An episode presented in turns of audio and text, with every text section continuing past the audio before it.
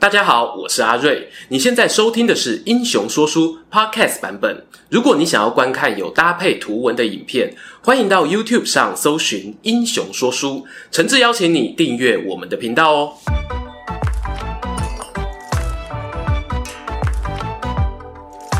Hello，英雄说书的观众朋友，你们好，我是说书人阿瑞，替大家带来精彩的英雄故事。还记得哦，在很久以前啊，我们呢曾做过一支关羽是不是最强武将的影片。当时呢，很多网友就在底下留言反映说啊，关羽水淹七军都是赛道的啦，哎，是后代史书美化啦，关二哥就是被造神造出来的啦，等等哦，还问说书人呢，怎么不讲讲他打败仗狼狈而逃的故事之类的。以上的意见呢，我都听到了。其实很久以前呢、我就想要单独做一支影片来聊聊关羽灭亡的那一场荆州攻防战。无奈呢，这一场战争涉及的人事物非常多，例如刘备与曹操汉中之战，鲁肃与关羽的荆州谈判，曹仁和徐晃的救援防守战等等。如果边讲边补充哦，加上我最自豪的拉迪赛功力啊，说书呢很快就会变成一部电影的长度了。幸好呢，以上那些相关的延伸话题，过去一年来呢，我们大概都拍过影片了，观众朋友可以自行复习一下。今天呢，就让我排除万难，直指重点核心，带大家一起来看看东汉建安二十四年。公元二一九年，那一场惊天地泣鬼神的荆州攻防战，究竟发生了什么事，才让战神关羽从威震华夏沦落到败走麦城？首先呢、要跟大家报告，这一场荆州攻防战很特别，它是继公元二零八年赤壁之战过后，睽违十年哦，又一场有魏、蜀、吴三国大咖参战的战役。你把登板的球员名单啊列出来看一看。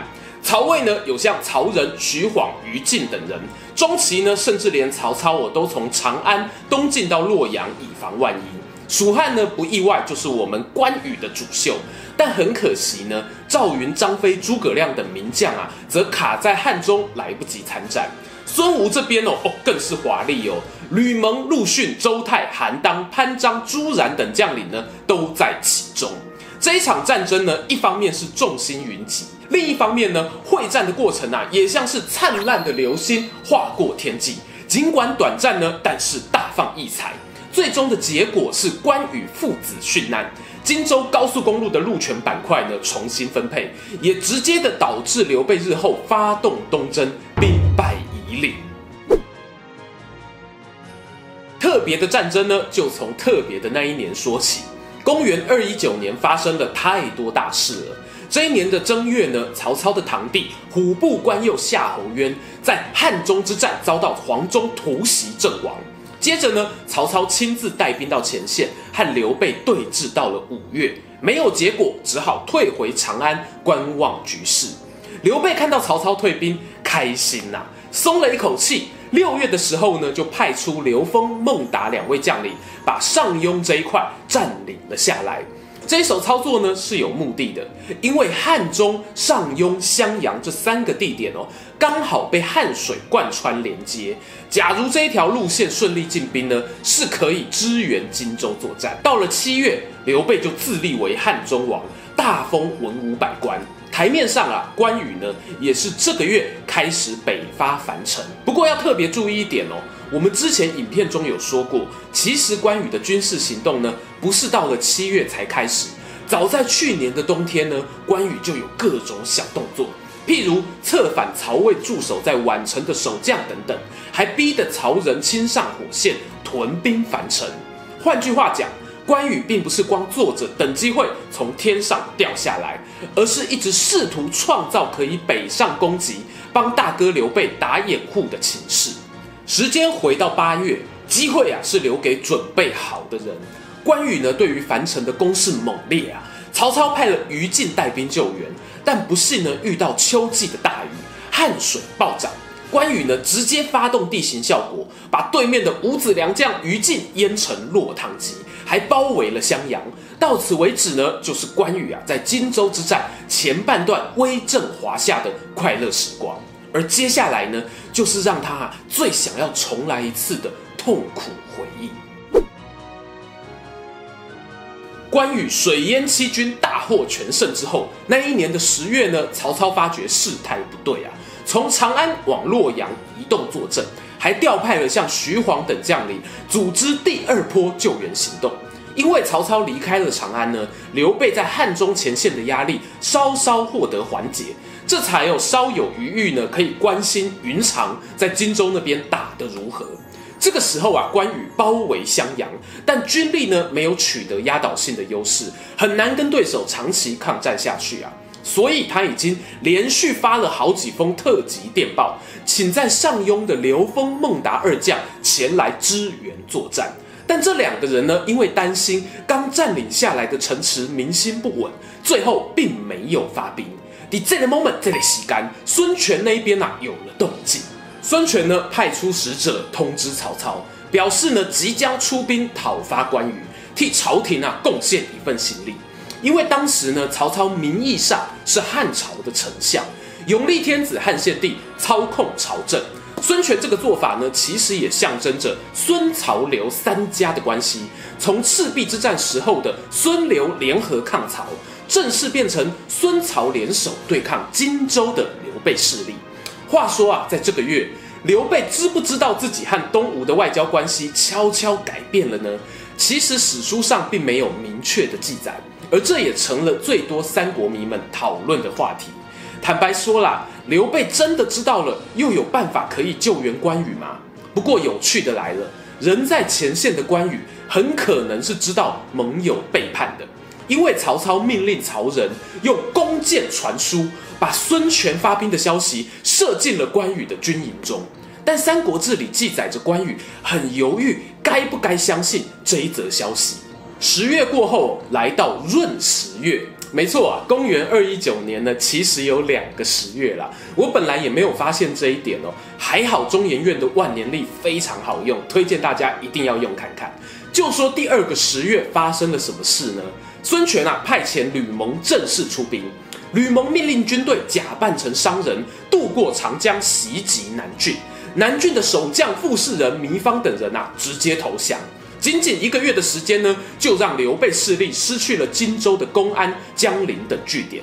这个奇袭哦，堪称经典。未来有机会呢，我们慢慢讲。同一时间呢，在荆北包围曹军的关羽，不敌前来救援的徐晃，决定向南撤军回到江陵。但就在这个时候呢，他发现南郡沦陷，长江沿岸啊，几乎都被东吴掌控的悲剧，意味着呢，刘备交给他的荆州快要不保了。但关羽没有放弃，他认为自己啊还有一线生机，或许呢可以留着戴罪之身回去跟主公碰面。那一线生机呢，在于徐晃虽然打败了他，但曹操我命令大军在北边的襄阳按兵不动，打算隔山观虎斗。时间呢到了关键的十一月，关羽呢准备展开他的千里大逃亡计划，他要西进益州。这个时候啊有两条路可以走。一条呢是走北边的上庸，另一条呢是走南边的宜都。但不幸的是啊，东吴主导这一次作战计划的有两个人，一个呢是前面讲到的吕蒙，另一个则是陆逊。在吕蒙取得南郡的同时呢，陆逊也已经带兵平定了宜都，完成了完美的包围网啊，让关羽与刘备之间唯一联系的管道呢，只剩下西北方的上庸。这个时候啊，其实不需要什么上帝视角啊，全三国的报纸呢都知道关二哥要往哪边逃了。如果今天你是关羽，能够做的呢，大概只有让敌人抓不准自己撤退的时间点。他的部队呢，最后卡在襄阳与江陵之间的一个小据点，就是三国迷熟到不能再熟的麦城。关羽要杀出一条血路的心意已决，他就先伪装投降。在城墙上啊，树立假人欺敌。接下来呢，带着儿子关平，还有亲兵数十骑，从小门逃出。然而呢，往西北的道路哦，崎岖多山呐、啊，难以迅速移动。关羽离开麦城没多久呢，就遭到逮捕，在临居这个地方被斩杀身亡。这是公元二一九年的最后一个月，也是关羽人生的终点。听完关羽人生中最后一场大战的故事，你会怎么归结他失败的原因呢？今天哦，阿瑞比较不想从战犯的角度去切入。过去啊，人们总喜欢以关羽太骄傲、孙权太狡猾、糜芳傅士仁猪队友、刘封孟达死不救援来解释这一次的失败。以上种种角度呢，当然都可以成立。但人呐、啊，总是希望可以从历史中学一点教训。没有谁上牌桌永远可以拿到一手好牌的。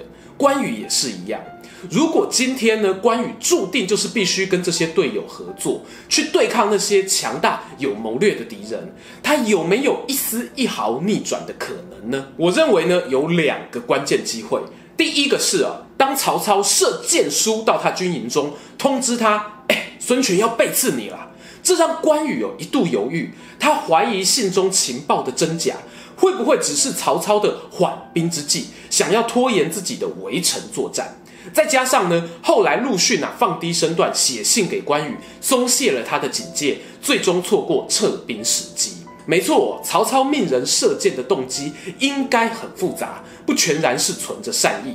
但是呢，假如关羽心中有浮现曹操当年啊在徐州对他的疼惜，愿意信任曹操多过陆逊一点点。或许呢，能够早一步做出正确判断。至于第二个时间点呢，则是在败给徐晃后，关羽选择往南走，而非直接逃往上庸。有一说呢，是认为啊，他当时觉得还有机会夺回江陵，不愿意太早放弃。殊不知呢，孙权大军已经在南边设下天罗地网，你越走，就陷得越深，终于不可自拔。假设关羽及早放弃逆转胜的想法，直接撤兵去找刘备，突围的几率呢，应该会比等到十一月要大得多。但是啊，关羽这个用上帝视角看起来弊大于利的决定呢，竟然是让他后来赢得不少史学家敬重的原因。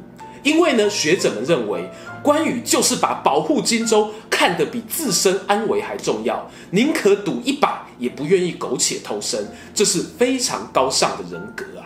以上学者的说法呢，不知道大家同不同意呢？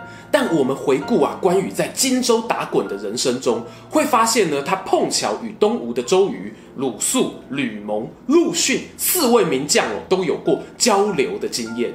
有的是携手作战，有的呢，则是互相敌对。其实这都显现出在乱世里面，大家各为其主，利益至上是个常态。要说关羽呢，是没有观念，不懂得提防孙权，才导致他败走麦城，那恐怕是太小看这一位一代名将了。喜欢今天的故事吗？英雄说书需要你的支持，让好故事被更多人听到。动动手指订阅我们频道，打开小铃铛，选择接收全部消息，这对创作者的帮助非常非常大。如果你还想要给我们更多鼓励，也可以扫描加入会员 QR code，用每个月一杯咖啡的钱赞助我们的内容创作。这里是英雄说书，我们下次再见，拜拜。